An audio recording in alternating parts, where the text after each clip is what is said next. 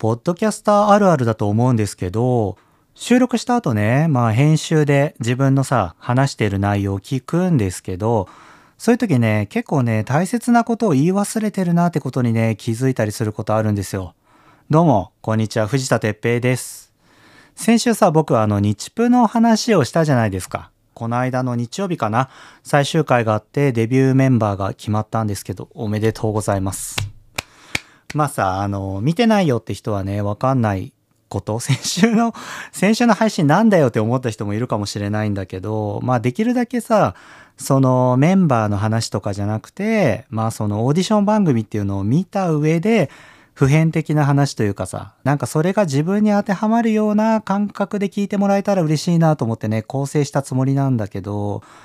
結局なんかメンバーの話しちゃってたよなとか、まあ反省することがあってね。で、それ聞き返した時にちょっと言いたいことがあるのを思い出してね。何かっていうとさ、あの、オリジナルをさ、ものにするのって難しいって話したじゃないですか。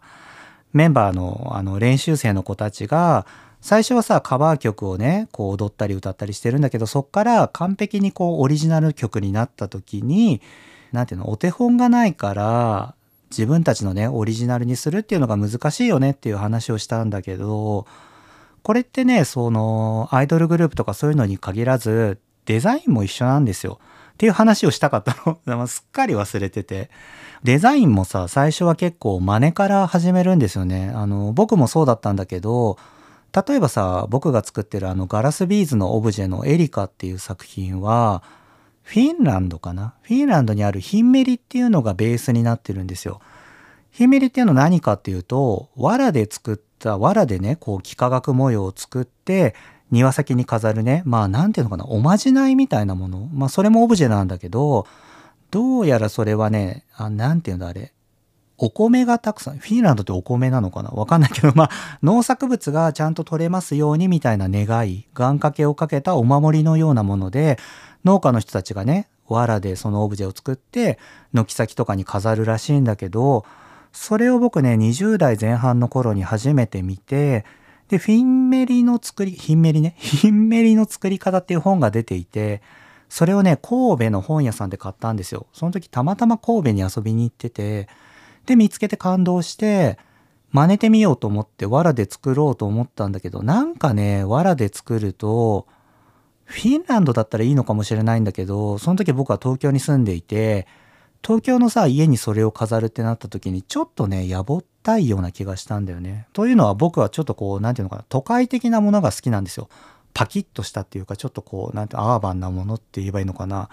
パキッとかっこいいものが好きで、藁じゃないなんか素材で作れないかなと思って思いついたのがガラスのビーズなんですね。でまあそのエリカというのは3センチの長さのストロー状のガラスのビーズを組み立てて作ってるんだけど、まあ、そういう感じでさ最初はさ何かのモチーフの真似とかからスタートするんですよ。でもそれを自分のデザインとして販売したりね展開する時はそこに自分っぽさを見つけて出すっていうのが多分デザイナーの仕事だと思っていて、まあ、さっきの話で言うとさエリカはもともとは藁で作ってるのを僕はそのガラスのビーズでパキッとね光る輝くものを作ってでさらにその形状とかも自分のオリジナルを見つけていくっていうような感じで始めたんだよね。まあアイドルと一緒ですよ。こうやってさ何かの真似からスタートしてオリジナルを見つけていくのね。あの、ビーズアクセサリーのペンタとかもそうなんですよね。始める当初は、その、もう10年以上前だからあれだけど、ビーズのさ、教則本ってこの世にさ、もう何百冊って出てて、その中からね、紀ノ国屋って本屋さんに行って10冊ぐらいを買って、今ね、作られてるそのものはどんなもんだろうっていうのを研究から始めたんですよ。で、それ多分僕3、えー、どんぐらいやったんだろう ?3 ヶ月はやってないな。嘘だな。1ヶ月ぐらいはやったかな。で、まあそっから、どういう作りをしているかとかそういうのを勉強していってこの教則本の中にないのは何だろうっていうのを考えて考えた結果ペンターっていうのができたんだよね。すでに作ってる人たちのものを見させていただいてそこから自分のオリジナルを見つけていったんだけどこういうのをさ百貨店とかで販売しているとお客さんの中ではさビーズアクセサリーを作ったことがある人っていうのが来るんですよ。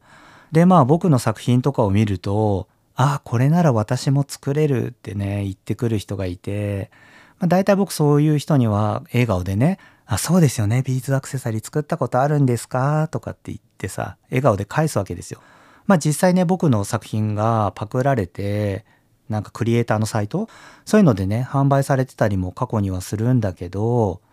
まあさ、そうやってさ、笑顔でさ、そういう時は、ああ、作ってるんですねとかって返すんだけど、心の中では、でもあなたはこのデザインできないでしょって。デザインを作るまでのプロセスとかそういうさひらめきとか考えることできずにただパクってるだけでしょ。どうぞ好きに真似てください。でも僕の中のアイデンティティとかを真似することはできんの？そこまでできたらあっぱれだよ。って思いながらねやってたんだよね。なんかまあ真似るっていうのはやっぱ簡単簡単って言ったらあれだけどねアイドルの子たちもそうよ。お手本があってそこにさちょっと個性を乗せるのは簡単かもしれないけどそっからね自分らしさっていうのオリジナルを見つけていくっていうのがやっぱプロの仕事だよね。デザインに限らずですよ。仕事とだったら何でもそうじゃない？仕事でも趣味でも料理でも。なんかさ自分らしさオリジナルらしさを見つけてね頑張ってる人が好きですね。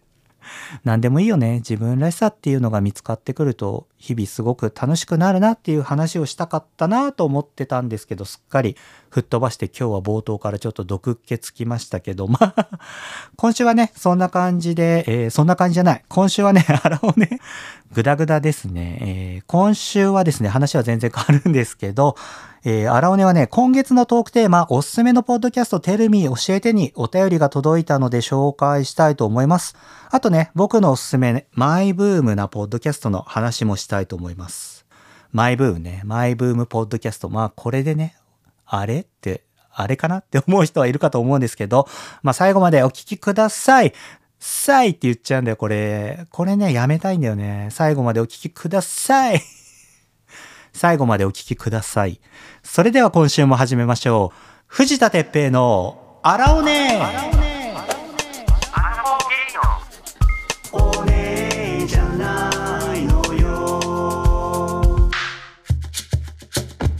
改めまして藤田哲平です。この番組は水曜日の夕方5時に東京からお届けするパーソナルトークプログラムです。人生の場数を踏んで発酵を始めたアラフォーの視点でアララーズとコネクトする番組です。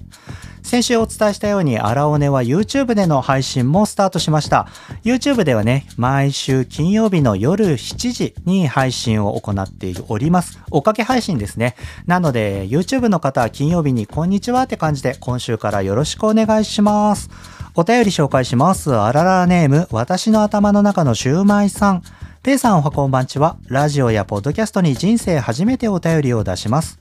シャープ58の配信を聞いて、アラオネとのつながりを感じてお便りしました。ありがとう。無認可坊主さんおすすめの本の希望の仕組み、そして星野源さんへのつながり。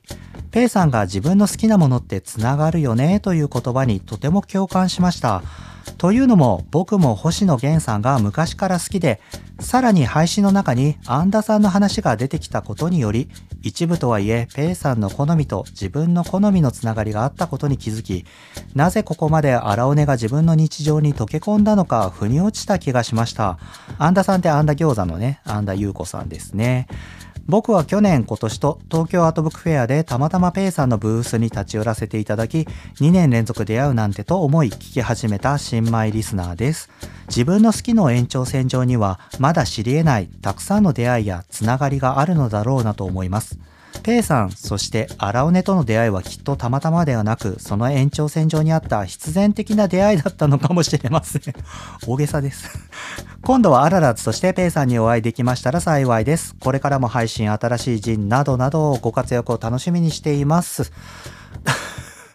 しますってまた言っちゃった。えー、新しい陣などなどご活躍を楽しみにしています。お便りありがとうございます。そうだよね。なんかまあ好きの延長線上っていうかなんか自分の好きなもんって自然と繋がってくんだよね。この間も言ったっけ？なんかまあ嫌いなもんとかもさ、深掘りしていくとさ、なんで嫌いなのか分かって、それもまた楽しいみたいな話してたけど、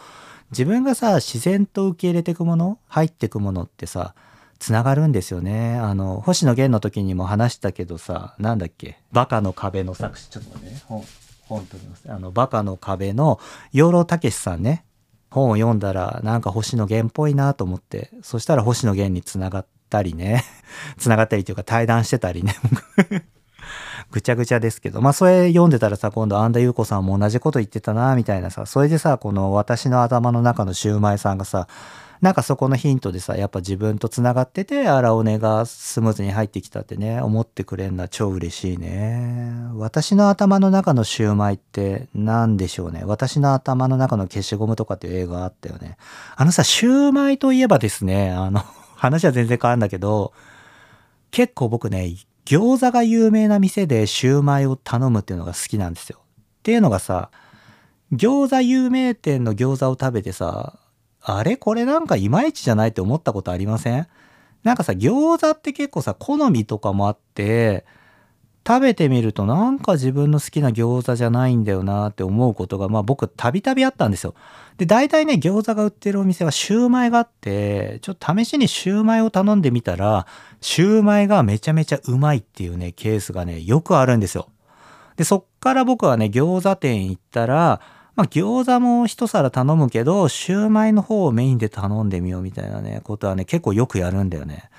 餃子の裏側のシューマイみたいな感じ。そういうブログとか書いてみようかな。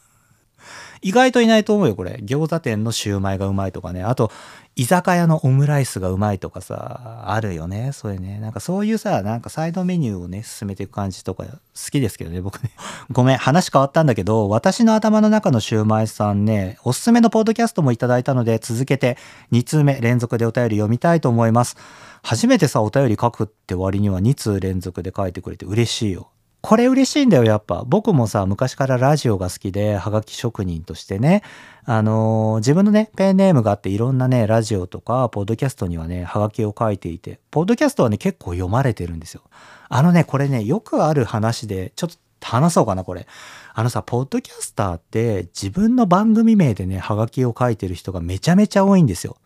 他の番組で私はこういう番組をやっているものですって明らかにしてお便り書いてんだけど、あれ僕ね、大嫌いなの。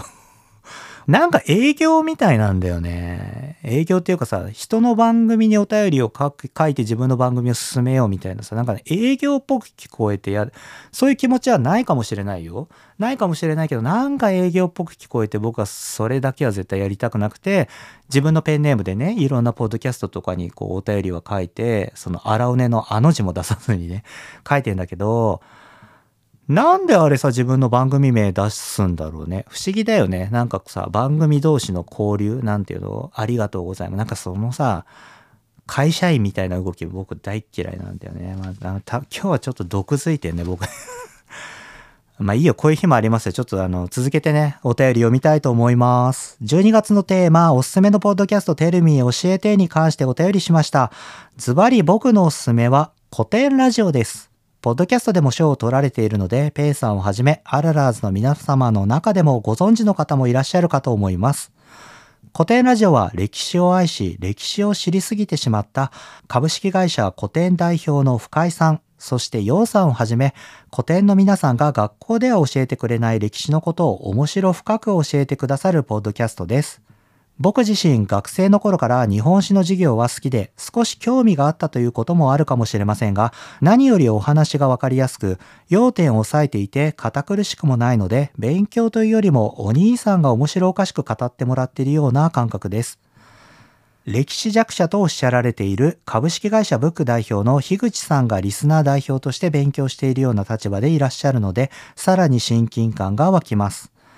最近ですと僕自身がウクライナ・ロシア間の問題に対して無知すぎて、もやもやとしていたところ、ちょうど取り上げてくださってとても勉強になりました。あくまで古典の考えというよりも、歴史的な背景から事実を知り、この問題の難しさをロジック的にも話してくださるので、俯瞰的にこの問題に対して知識がつきます。長くなりましたが、きっと歴史に関して苦手意識を持たれている方が特にハマるのではないかなと勝手に思っています。最後に、平野咲子さんのアジナ副音声も大好きです。あの、アジナ副音声ね、僕聞いてます。結構毎週聞いてる。食の神様だと崇めています。アンダさんもゲストに登場していましたね。そう、アンダ優子さん、あの、アンダ餃子のアンダさんも出てたんですよ。あ、さっきさ、僕さ、あの、餃子の話でシューマイがうまいって言ったけど、あんだ餃子のあんだはね、とっても美味しい。で、これあの社交辞令とかじゃなくてマジでうまいから、あの、アンダ餃子さんね。あの、本当にうまいんだから、大好きなの。あの、ラゲーライスっていうのもめっちゃうまいです。アララーズの皆さんのおすすめも聞けるの、急にお便り戻っちゃった。聞けるのを楽しみにしています。幸せお忙しい日々かと思いますが、どうぞご自愛ください。2通ね、お便りありがとうございます。アジナ副音声はね、僕よく聞いていてね、平野咲子さんはね、一度だけね、お会いしたことあるんだよね。あるんですね。ご挨拶したことあるんですけど、まあそうやってさ、あの、料理家の人とかを呼んでね、ゲストに迎えて話されてるやつなんこれってさ、確かさ、J-Wave かなんかでやってんじゃなかったっけな？僕、ポッドキャストでしか聞いてないんだけど、ちょっと間違ってたらすいません。でさ、平野咲子さんってどうやって紹介したらいいのかなと思って、ウィキペディアとかを見てたんだけど、すごいびっくりしたんだけど、結婚されてて、旦那さんがね、奥山義行さんなんですよ。奥山義行さんって、写真家で映像作家の方なんだけど、平野、平野じゃない、平野咲、ちょっと待って、あ、これ、先話そう。奥山義行さんの作品といえばさ、星野源の創造っていうプロモーションビデオを撮ってたりとか、米津玄師米津玄師だよねの、なんだっけあれ、テレレレンテンテンみたいな。テレレレンテンテンの曲 タイトル出てこないまあ、それの PV 撮ったりされてる方なんだけど、やっぱりさ、繋がってくるじゃん、星野源と、そ思って。っていうか、この夫婦、めちゃめちゃ稼いでるね。うん、クリエイティブな仕事、羨ましい、この夫婦と思って、ウィキペディアね、見てびっくりしたから話したいと思ったんですけど、そうそう、さっきね、何を言おうかと思ったかというと、僕ね、平野フェチなんですよ。平野咲子さんはあの、性的な目ではもちろん見てない、ポッドキャスト聞いてるだけなんだけど、僕のさ、最推しは平野歩夢で、キンプリのさ、平野翔くんだっけ？平野くんも好きなのよ。で平野って名字がつく人、昔から好きになる傾向があって、ちょっと前にね、好きでね、デートしてた人もね、平野さんっていう人なんだよねあのね、僕はデートしてたつもりだったんだけどね、まあ彼は一切そんな気はなくて、ああれ？って感じだったんだけど、平野さんだったと思うんだよね。違ったかな？まあそれぐらいの感じですよ。うん、まあね。だからね、平野って名字聞くとね、あれ？好きかもって思うんだよね。ごめん、話それちゃったけど、古典ラジオです 古典ラジオはまさもう、ポッドキャストの中で有名だよね。あの、ランキングとかでも常に上位に入ってるさ、番組で。僕もね、聞いたことはあるんですけど、何せね、僕ね、歴史に本当に弱いんですよ。大河ドラマとかもね、最初は見るんだけどね、なんかすぐ諦めちゃうタイプで、特にね、日本史に弱いんだよね。なんか、徳川家とか言われても本当に全然、日本史の授業をマジでね、真面目に受けてなくて、多分さ、僕みたいなのが古典ラジオ聞くのが一番ね、ハマるっていうか、なんていうの？いいと思うんだよね。なんかその分かりやすく説明してるなっていうのは分かるんですけど、古典ラジオってさ、このさ、配信のタイトル見るとさ、何個かに続いてるっぽいんだよね。あの、一つの話を何回かに分けてこう配信してるっぽいんだけど、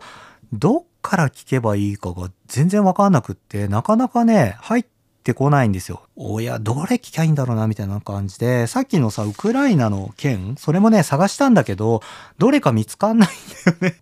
もしよかったら、あの、シャープ何から聞いていただけるといいですとかで、あの、簡単なあの、お便りでいいので、こっから聞いてくださいってさ、あの、シューマイさんさ、ぜひ教えてくださいよ。そしたら聞くから。一回聞き始めたら多分ね、古典ラジオね、結構僕、聞くと思うんだよな。っていうのが、深井さんっていう方がね、代表なのかな話されてるんだけど、写真を見る限りね、イケメンなんですよ。うん。結構僕ね、甘い顔で好きなタイプで、やっぱね、ビジュアルから僕はね、がっつり入るタイプなので 聞くと思うんだよね。うん、だから、あの、よかったら、あの、別途ね、ちょっと教えてください。固定ラジオね、僕、まあそんなね、ちゃんとは聞いたことないんだけど、まあちょこちょこはね、聞いたことあるんだけど、まあね、それよりね、何がね、素晴らしいかっていうとね、ポッドキャストでちゃんとね、マネタイズができてるんですよ。まあもちろんさ、僕なんかと違っても大人気番組でさ、何万人って人がね、聞いてると思うんだけど、ポッドキャストって前にも話したように広告を入れることができないんですよ。あの、YouTube とかには広告が入るでしょ？ああやってさ、配信者にはマネタイズができてる。マネタイズってまあお金ね。あの、お金を稼ぐことができるんだけど、日本ではね、まだね、広告がないんですよね。アメリカとかはね、どうやらもう広告が始まってるらしいんだけど、だからさ、配信でどうやってお金を生み出すかっていうのは、意外とポッドキャスターの中では問題というか大切なことだと思うんですよ。僕もね、ポッドキャャストを配信しているだけでは1円もお金が入ってきてなくて、でもさ、まあ楽しいから、あとはアララーズと繋がれるっていうさ、ほんとそのモチベーションで毎週配信ができてるんだけど、このさ、固定ラジオさんってさ、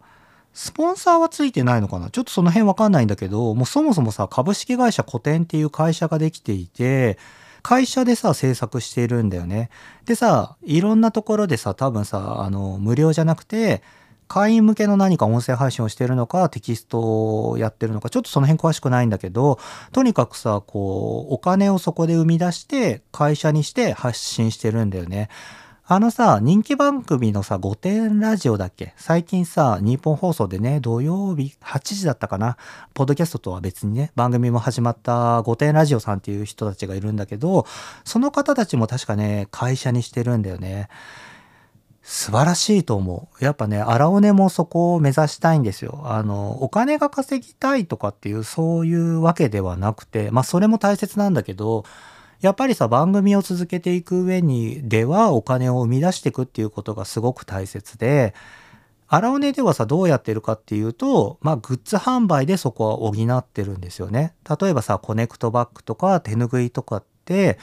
それをね、売ることによってお金を生み出して、新しい機材を買ったりとか、僕のね、編集してる時のまあ時給代ぐらいにはなるかな、みたいなさ、それぐらいな感じでグッズを販売してる。まあそういう番組って結構多いと思うんですよ。だからね、ぜひ皆さんあの、あんまりさ、お金の話とかするとさ、嫌な感じするけど、広告とか僕はね大切だと思うんですよね。ポッドキャストもそのうちね広告とかが入るようになってもしねそういう時が来てもね温かい目で応援してほしいなって思いますね何の話だろう？まあ、とにかく古典ラジオはさ、会社として成立してて素晴らしいっていう話ですよ。私の頭の中のシューマイさんお便りありがとうございます。ちょっとね、お金の話とかいやらしい話しちゃったかもしれないけど、あの古典ラジオぜひね、ウクライナの回どれか教えてください。ほら、また言ったでしょ？さいって。これ癖ついてんだよね。教えてください。伸ばせばいいのかな？教えてください。みたいな感じでね。まあ、そんな感じで僕がね、最近よく聞いてるポッドキャストっていう話もちょっとしたいなと思ったんだけどね、最近よく聞いてるのはね、フリーアナウンサーの堀井美香さんがやってるウェンズデーホリデーってやつを毎週聞いてますね。これ多分水曜日配信だよね？ウェンズデーホリデー。あの、Spotify でさ、登録してるからさ、上がってきたなと思ったら聞いてるんだけど、結構ずっと聞いてたんですけどね、最近ね、ゲストでさ、三浦淳さんが出たんですよ。みうらじゅんさんって皆さんわかります？僕の中では、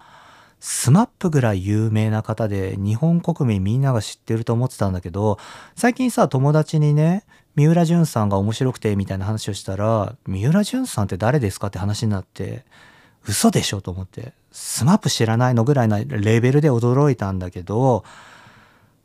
ウィキペディアとかを見るとね、漫画家イラストレーターみたいな感じで書いてんだけど、僕の中では昔から変なことを考えてしているおじさんっていう感じなんですよ。あの、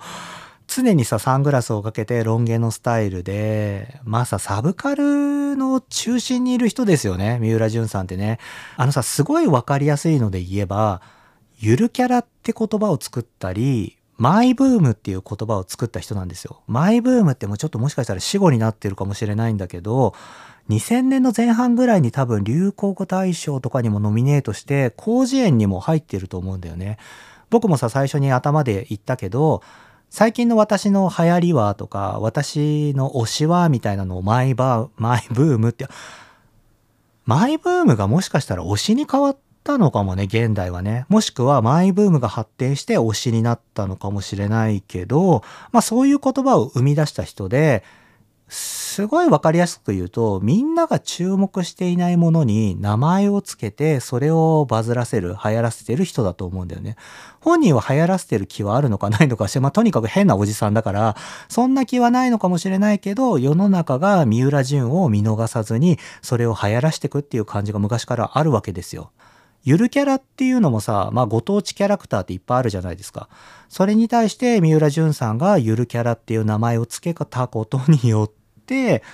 爆発的な人気が出たと思うんだよね。ゆるキャラコンテストとかさ、日本一のゆるキャラを決めようとかさ、出てきたじゃん。で、そっから多分くまモンとか、なんだ？千葉のあの、ブヨブヨの黄色いやつ、あの、ひまったくんじゃなくて、なんだっけ、ふなっしー？ひまったくんってな、ふなっしーが出てきたりとかしたと思うんだけどね。まあそういうのの仕掛け人ですよ。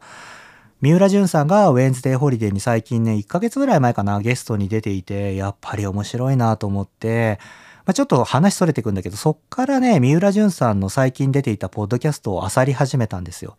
というのがね、僕ね、三浦淳の流行りがね、今回第3次ブームで、第1次ブームが僕の10代の頃にあったんですね。10代の頃、三浦淳と出会って、高校生の頃とかよく本を読んでいて、ただね、三浦淳さんでね、なんかね、僕の中でなんですけど、摂取しすぎるとね、なんかね、過剰反応を起こしてね、アレルギーみたいなんですよ。もうアレルギーと一緒だよ。花粉と一緒だね。三浦淳は花粉と一緒だと僕は思ってるんですけど、摂取しすぎるとちょっと満杯になってお腹いっぱいになっちゃって、ちょっと離れたいってなって、20代のね、前半22ぐらいの時かな、またね、第2次三浦淳ブームが来て、本を読み漁ってたんです。ちょうどマイブームとかを入らせてた頃かな。で、その頃またね、過剰摂取しすぎて、ちょっとね、距離を置き始めたんですけど、そっから何年だ ?20 年ぶりぐらいに第三次三浦淳ブームが来ております。私今、安住紳一郎さんの日曜天国って TBS ラジオのゲストにね、年に1回ぐらい出てて、ポッドキャストでいっぱい上がってくんですよ。それをさ、一つ一つ聞いてたんだけど、最近なんかね、流行らせたい言葉なのかな？ちょっと僕さ、20年ブランクがあったから分かんなかったんだけど、オイルショックっていう言葉をよく使ってて、オイルショックといったらさ、まあ何年代？あの、70年代とか60年代にあったさ、オイルのなんか、歴史に弱いから僕そういうの全然分かってないんだけど、オイルのなんかショックがあって、日本人がトイレットペーパーをみんな根こそぎ買ったっていう事件だと思うんだけど、まあそれに合わせて、オイルの部分がカタカナのオイルじゃなくて、オイル？人間がさ、年を取っていく、老いていくショックなわけですよ。こういう言葉を作らせるプロなのね、三浦淳さんって。で、ど ういう意味なのかよくわかんないんだけど、まあいろいろ調べてみたら、老いていることを自ら宣言して笑っていこうっていう活動なのか、どういう活動なんだろうね。まあ老いることを認めるっていう活動だと思うんだけど、三浦淳さんが還暦を迎えたね、60歳の時に発表した言葉なんだけど、やっぱ面白いんだよね。僕なんか、やっぱ好きなのよ、三浦淳が。20年ブランクあったけど、自分の精神の一部には三浦淳が入り込んでいて、こういう人たち好きなのよ。あの、サブカル文化人って言えばいいのかな？なんかどういうジャンルで言えばいいかわかんないんだけど、例えばさ、リリー・フランキーさんとか、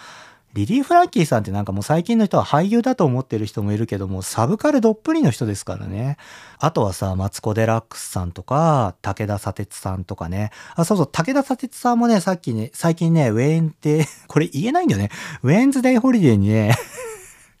アクセントがちょっとおかしくなっちゃった。ウェンズデーホリデーに一番新しいやつにね、武田砂鉄さんって、こちらフリーライターですね。あの TBS ラジオでプレキンナイトっていうのもやっている方なんですけど、この方も好きなのよ。面白いんだよね。砂鉄さん多分僕とためぐらいの年なんだけど、まあよく聞いていて、あとはさ、伊藤聖子さんとかね、電気グルーヴとかさ、ライムスター歌丸さんとか、まあ、タモリさんもそうだよね。なんかさ、サブカルってんのよ。サブカルってる文化人、なんていうジャンルなのかよくわかんないけど、やっぱ好きなんだよね。なんか、20年ぶりぐらいに思い出したね。僕の中の、なんていうの、核にはこの人たちがいるんだなっていうの。ちょっと距離を置いてたんだよね。あの、アレルギー、アレルギー反応が起きちゃってね。多分それ僕がデザイナーになり始めた頃なんだよね。やっぱ、あれなんだろうね。格好つけてたんだろうね、僕ね。ちょっとデザイナーとしてさ、東京のデザイナーとして、アーバンな感じで行くぜ、俺、みたいな感じで、格好つけてたんだけど忘れてた。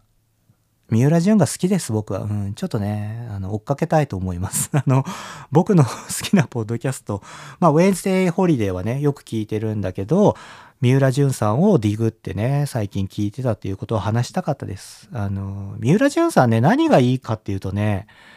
20年ぶりにね、あさってもね、全く同じことしてんですよ、この人。好きなさ、趣味のタイプなんかそのさ、探ってるものは変わってきてるんだけど、まあ、ゆるキャラをさ、探ってたり、その後仏教に行ったのかな。で、最近はさ、あれ、なんだっけ？あの、名前忘れちゃった、あの、貝みたいなやつ。貝みたいな作りの建築物にハマってるみたい。名前出てこない忘れちゃう。貝みたいな建築物にハマっていて、渦巻きなんとか違うな。まあ、それをなんかあの、ウェンズデーホリデーとかでも話してたんだけど、聞いて、聞いてください。あの、SNS でね、あの、リポストするからさ、聞いてほしいんだけど、そう、あの、何年経って振り返っても同じことをしている安心感ってやっぱ最高だなって思ったね。うん。ありがとう、三浦淳。荒尾根もそういう番組でありたいですよ。まださ、1年ちょっとしかやってなくて、さっきさ、マネタイズがどうだって話したけど、まあさ、そんな広告とか入る入んない関係なく僕は荒尾根を続けてさ、聞いてるとさ、離れる瞬間あるじゃん。藤田なんかまためんどくせえこと言ってんな、みたいな感じ。今日なんか僕毒づいてんね。なんだろう、なんだろう。まあいいや。あのー、めんどくせえこと言ってんな。なんかちょっとこの回気に食わねえなとかって思ってさ、離れる時ってあると思うんだけど、何年後かとかさ、まあ、半年後とかたまたま聞いて、あれ藤田またやってんじゃんみたいな、まだやってんじゃんみたいな、あの、相変わらずやってんなみたいな感じでさ、それで聞いて安心してくれるような番組にしたいね。あなんかそういう感じで頑張りますよ。なんかね、そういう話で言うとね、ゲイのね、ポッドキャスターとかも僕はよく聞くんだけど、明日もゲイっていう番組があるんですよ。これね、大阪のね、ゲイの男性3人がやってる番組なんですけど、この番組ね、11年やってる番組なんですよ。もしかしたらそろそろ12年なのかな。ポッドキャストで11年やってるってめちゃめちゃすごいと思うんだよね。あの、僕さ、荒尾根を配信するときって、アンカーっていう、まあ、ちょっと名前変わって、ポッドキャスターみたいな感じ、 Spotify がやってるね、あの、なんていうの、サービスがあって、そこにね、配信データを載せたら、 Spotify とか Apple Podcast とか自動でね、配信を流してくれる、そういうさ、すごい楽なね、システムがあるんだけど、11年前って多分そういうのないと思うんですよ。どうやって配信してたんだろう、この人たちと思って。東日本大震災の頃から始めてるっていうことだよね。すげえよね。僕さ、その、ポッドキャスト始めようなんて思う何年も前に、明日もゲイさんはちょっと聞いていたことがあって、ただあんまりその時、ポッドキャストっていうのが自分の中にまだ馴染まなくって、ずっとラジオ聞いてたからさ、ラジオの方に戻ったんだけど、荒尾根を始めた頃に、そういえば明日もゲイさんってまだやってんのかなと思って聞いたら、まだやってて、や、やっぱすげえなと思って、それでね、まあよく、今でもよく聞いてるんですよ。やっぱね、そうやってさ、こう、時々振り返った時にさ、まだやってくれてる安心感。まあ、徹子の部屋みたいなもんだよね。笑っていいとも。笑っていいとも終わった時悲しかったね。あれもさ、毎日見てないよ。うん、学校がさ、風邪ひいて休みの日とかしか見てなくて、大人になってからもさ、週に1回見たらいいぐらいだなと思ってたけど、永遠にやってると思うじゃないですか。でも終わっちゃうんだよ。うん、あれは悲しかったね。何の話してだ だからその明日もゲイさんとかね、まだやってるかなって思った時にやってる番組の安心感っていうのを荒尾根も目指したいなって思いました。うん、まあこれが僕のおすすめするポッドキャストです。他にもね、いろいろ聞いてますけどね、あの、ブルボンヌさんがやってるジョソラジとかも、最近新しいのが配信されてましたね。最近あのさ、毎週配信じゃなくなったからさ、月に1回配信したらいいなって感じだったけど、ジョソラジも相変わらず面白いしね。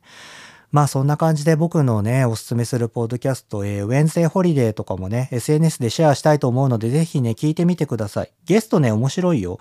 これね、どんな番組かって言ったら、あの、ビジネス系の番組なのかな、一応。あの、ビジネスにまつわるゲストを招いて、ビジネスの話をしてるんですけど、三浦淳さんとかもね、一切そんな話 して、もう三浦淳節全開で話されてたり、あとはさ、タレントのユウさんとか出てて、こういうのからね、聞くと多分聞き始めはね、聞きやすいと思うんだよね。武田砂鉄さんの話もめっちゃ面白いからね、ぜひシェアしたいと思います。てなわけで、私の頭の中のシューマイさんお便りありがとうございました。もう、立派なアララーズです。うん。どしどしお便りください。いや、またさ、言っちゃった。お便りください。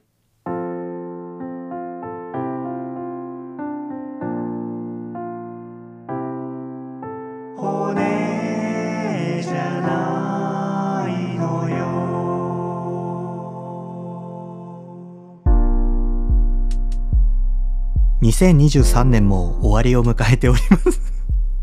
台本棒読みみたいになっちゃったけど来週の配信で今年の荒尾根の配信は最後です。イエーイ。1年頑張りました。1年1日も休むことなく3月はねちょっとこうお休みしますって言ったけどその時もさボイログってやつを毎週配信してたからね僕ね。1年休むことなく来週配信ができたらね今年を終えようと思うんですけどその前にビッグイベントがやってきます。覚えてますか？僕の親知らず。そうです。12月25日月曜日クリスマスの日に僕は親知らずを抜きます。ということで来週は荒尾根今年最後の配信ですが親知らずスペシャルです。12月25日親知らずを抜いた後に収録をしたいと思います。僕は喋れるんでしょうか？喋れる余裕があるんでしょうか？来週もしかしたらもごもごしてるかもしれません。ねえ皆さんエールのお便りをくださいよ。あのもうね痛くてね何も考えらんないかもしれないからね。みんなのお便りを読んで2023年を締めくくれたらいいなってもう楽させてくれよたまには。大変なんだよ。もうマジでさ、あの、僕ね、大学病院でやるんだけども、話を聞いてる限りは、間違いなく切開するんですよ。メスで切開して歯を砕いて取ると思うので結構ね大変だと思うんですよ。まあ大学病院はそんな慣れてるから大丈夫だと思うんですけどまあ頑張ってきますよ。あのぜひねエールのお便りをください。またさあって言った。エールのお便りをください。最後にこの番組ではララズからのお便りを募集しています。番組への感想、僕への質問、また12月のトークテーマ、おすすめのポッドキャストをテルミー教えてに対する話、これ来週最後です。くだらないけど誰かに伝えたいことなど何でも構いません。宛先は概要欄にある応募フォームからお願いします。早口だ。またお聞きのプラットフォームで番組の登録や評価もよろしくお願いします。高評価よろしくお願いします。最近聞いたよって方もさ、まあめんどくさいと思うよ。めんどくさいと思うのはわかる。でもね、それが僕のやる気にもつながりますしね。2024年も頑張ろうぜ 頑張ろうぜっていう気持ちになるんでね、ぜひ高評価よろしくお願いします。てなわけで来週はね、今年最後の配信です。クリスマスはまあ適当に楽しく過ごしてください。僕ね、クリスマスの予定ね、ま、まあ、なんもないんすよ。うん、健康であれば一番です。てな感じで今週もありがとうございました。来週ね、今年最後の配信もお付き合いください。じゃない、コネクトしてください。藤田哲平でした。じゃあねー。